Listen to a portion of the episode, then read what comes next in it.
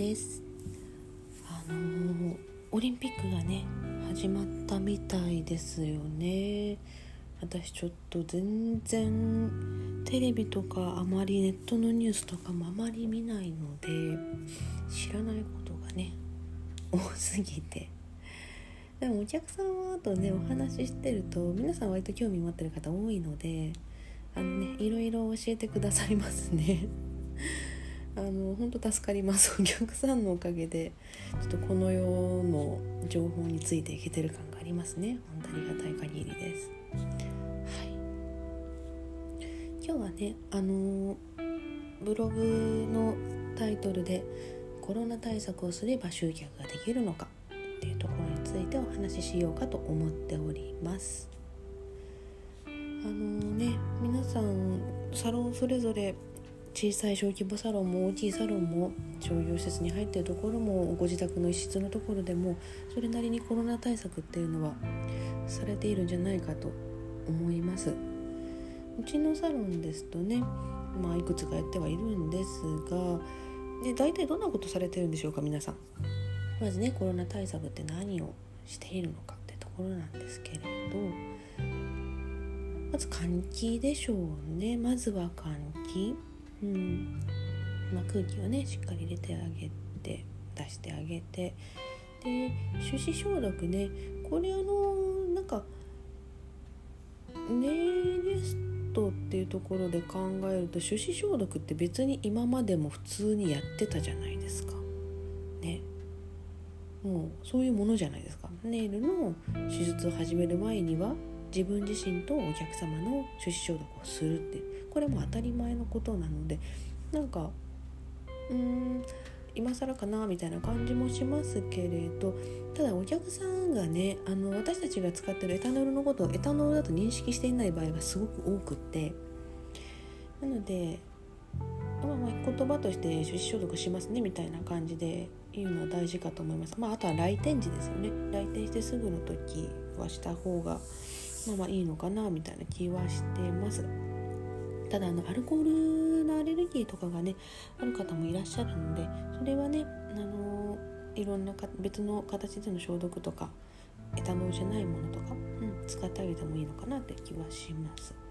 でソーシャルディスタンスを取りましょうっていうところなんですけれどどうですか？皆さんのサロンのとこ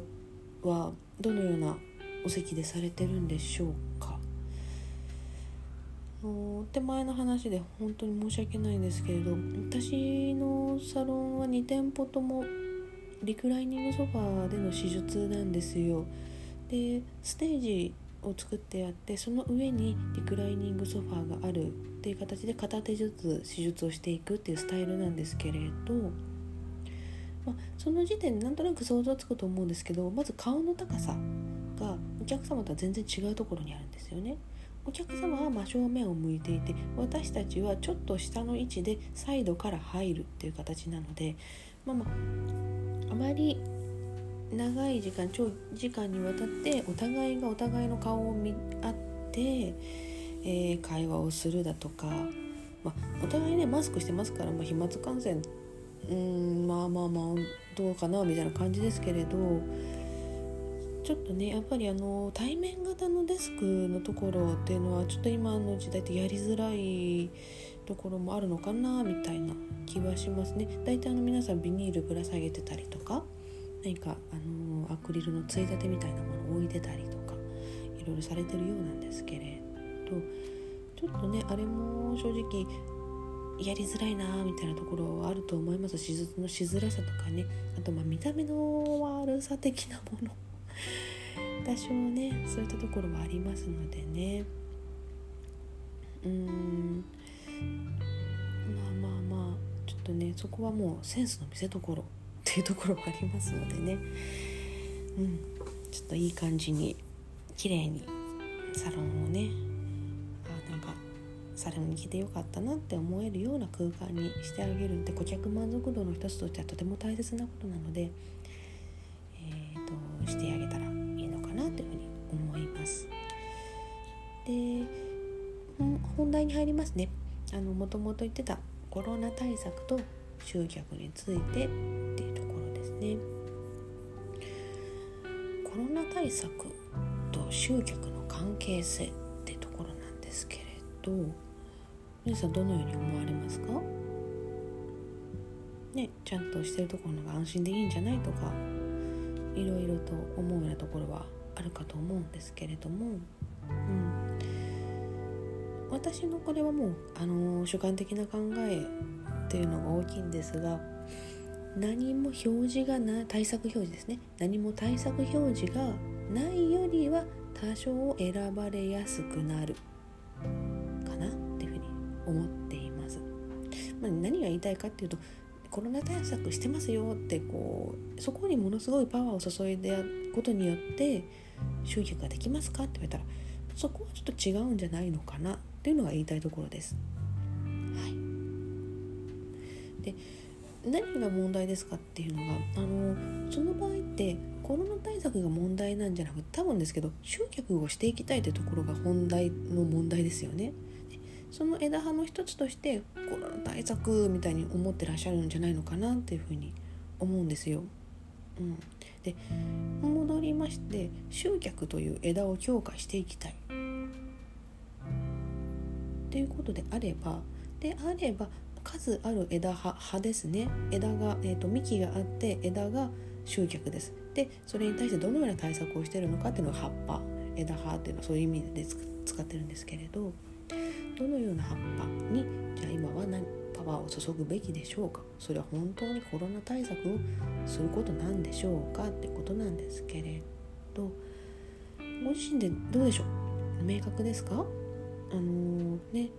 いやうちは集客って言ったらちょっとこことこことここは力入れてんだけどちょっとここは弱いかな。ここもちょっと強化していくといいんじゃないのかな。こういうお客さんを狙っていきたいから積極的にこの部分っていうのをもっと使っていきたいな。どれだけどのように明確かっていうのがねちゃんとしてればあまり集客で悩むってことはないと思うんですよ多分葉っぱがぼんやりしてたり葉っぱを育てるべきなのかどうなのかもよくわからないから多分悩まれてるんだと思うんですね。うん、もしねほんとそういうのがあやふやだったりだとかあるいはこうインスタとか見ててあなんかやっぱりこれの資格取っといた方がいいのかなとかなんかねそういう商材とかいろいろあるじゃないですか。こういう商材入れたらお客さんすごい来るのかなとかねなんとかジェルのエデュケーターとかってアドバンスまでしっかり取った方がいいのかなとかなんかそういう種類の葉っぱみたいなところにものすごく気がいっちゃってるとかそういったことであればちょっとこれから言うお話についてちょっとぼんやりでいいので考えていただきたいなというふうに思います。まずですねうんと全体像としてどのような世界観を持ってますか？これサロンに関してですよ。あなたのサロンっていうのはどのような世界観を抱えているのか？っていうことです。うん、で次にその世界観っていうのはどのようなお客様にとって魅力的であって素敵な価値観なんでしょうか？誰のため誰のためのものですか？誰が喜んでくれる世界観ですか？っていうことですね。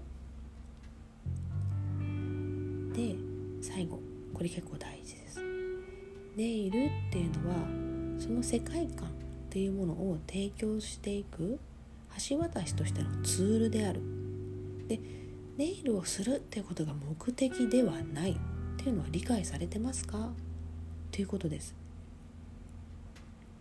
ね。どうですか？それぞれ考えていただいてどのような世界観を持ってますか？それは誰のための？どういった方が魅力的だと思ってくれる世界観ですか？ネイルはツールですよ。目的ではないというの分かってますか？ってことなんですがね。え世界観っていうと結構な なんて言うんだろう。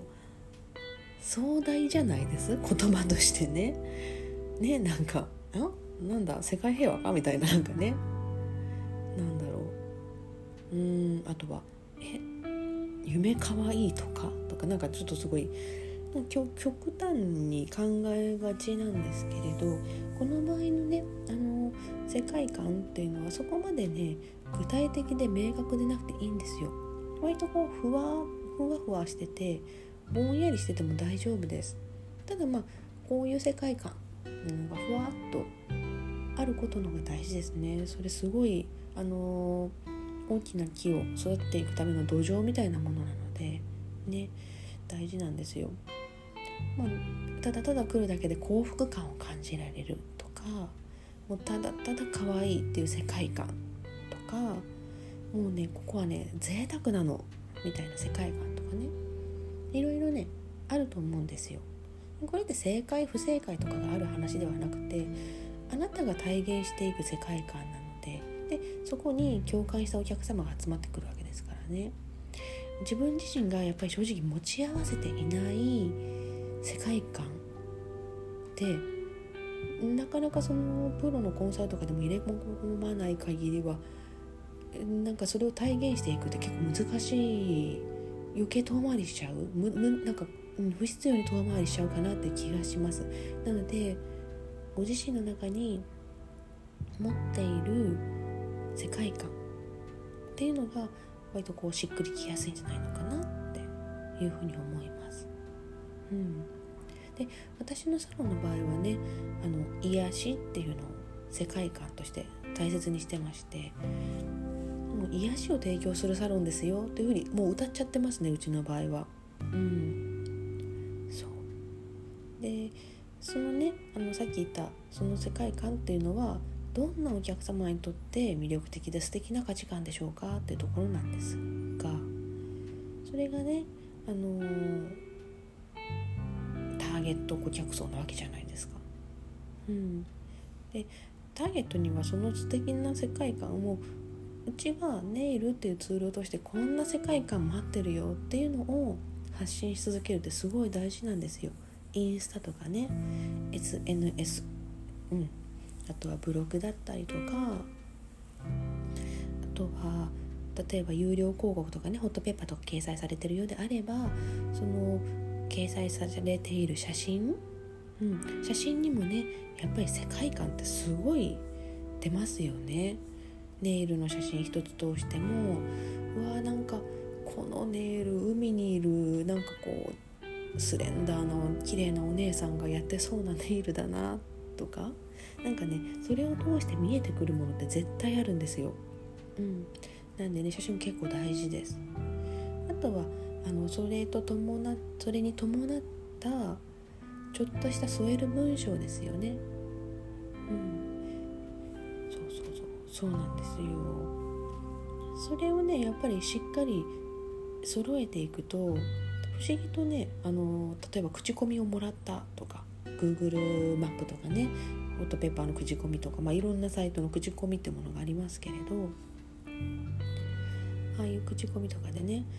うちの場合だと「あ癒されました」みたいなのがすごくね書いていただけるんですよ。なんでやっぱりちゃんと伝わるんですよね。癒しを提供するサロンですよで。でもうちネイルサロンですし松江雲でやってるサロンなんですけどうんそこねすごいなかなかねあの枝葉みたいなもので考えた時にその葉っぱの部分の話今してますけれど栄養の行き渡ってる葉っぱなのかそうじゃないのかっていうのは本当こういったとこに出ます。うん、だからね例えばなんちゃらかんちゃらのエデュケーター在籍とかだと世界観って伝わらないんですよ。うん、あなんか上手な人がいるんだねっていうのは分かります。うん、あちゃんと勉強してきたプロがやってくれるんだねっていうのは伝わります。それは信頼っていう葉っぱっていうでは意味ではすごい大事なことなんですけどそういうのってまたちょっと世界観とは違うところなんでね。うんうんうん。まあまあバッジを多く持ってるってイメージですよね。そうそうそうなんかちょっと脱線した気がするな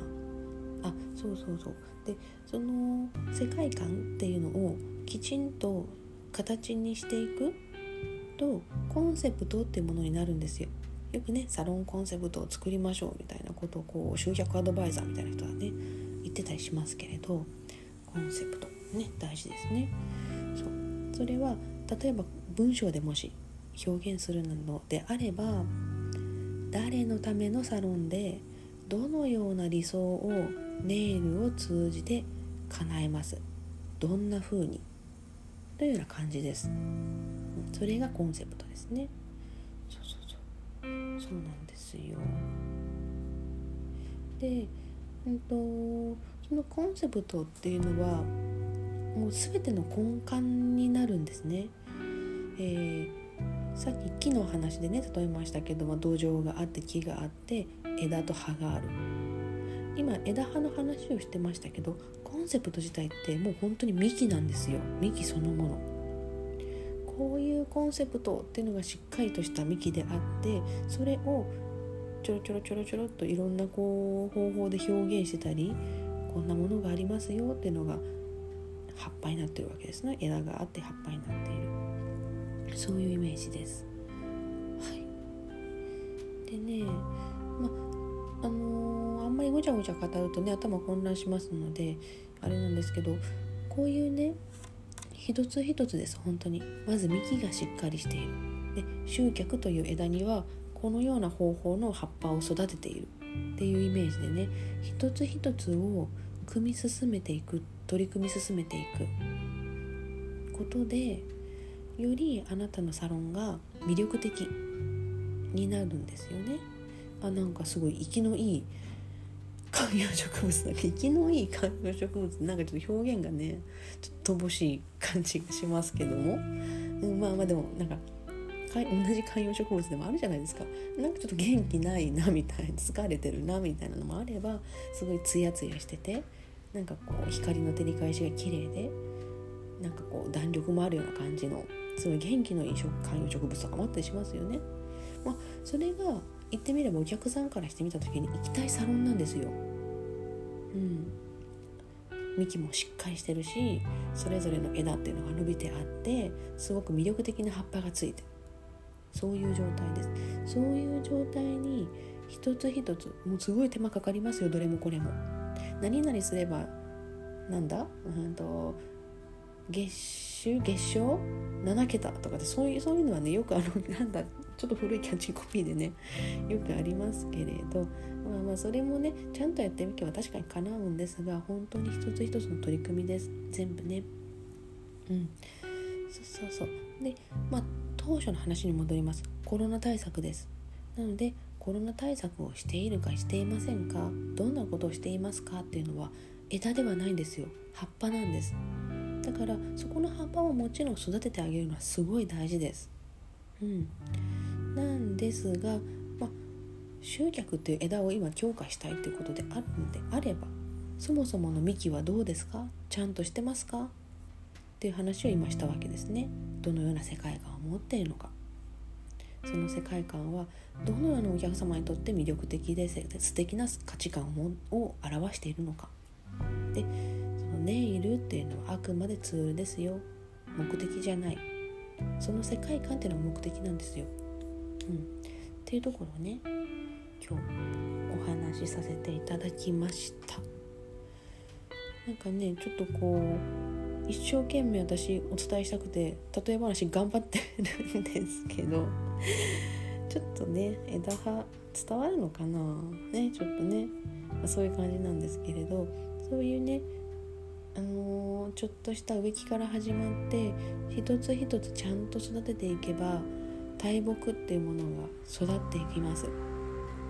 で大木にしていくためにはこういうこここここここここここれらのこれとこれとこれは業界水準を満たしていきましょうとかじゃこことこことここはあなたの個性が生きて勝ちにいけるとこだからここはもう徹底的に伸ばしましょう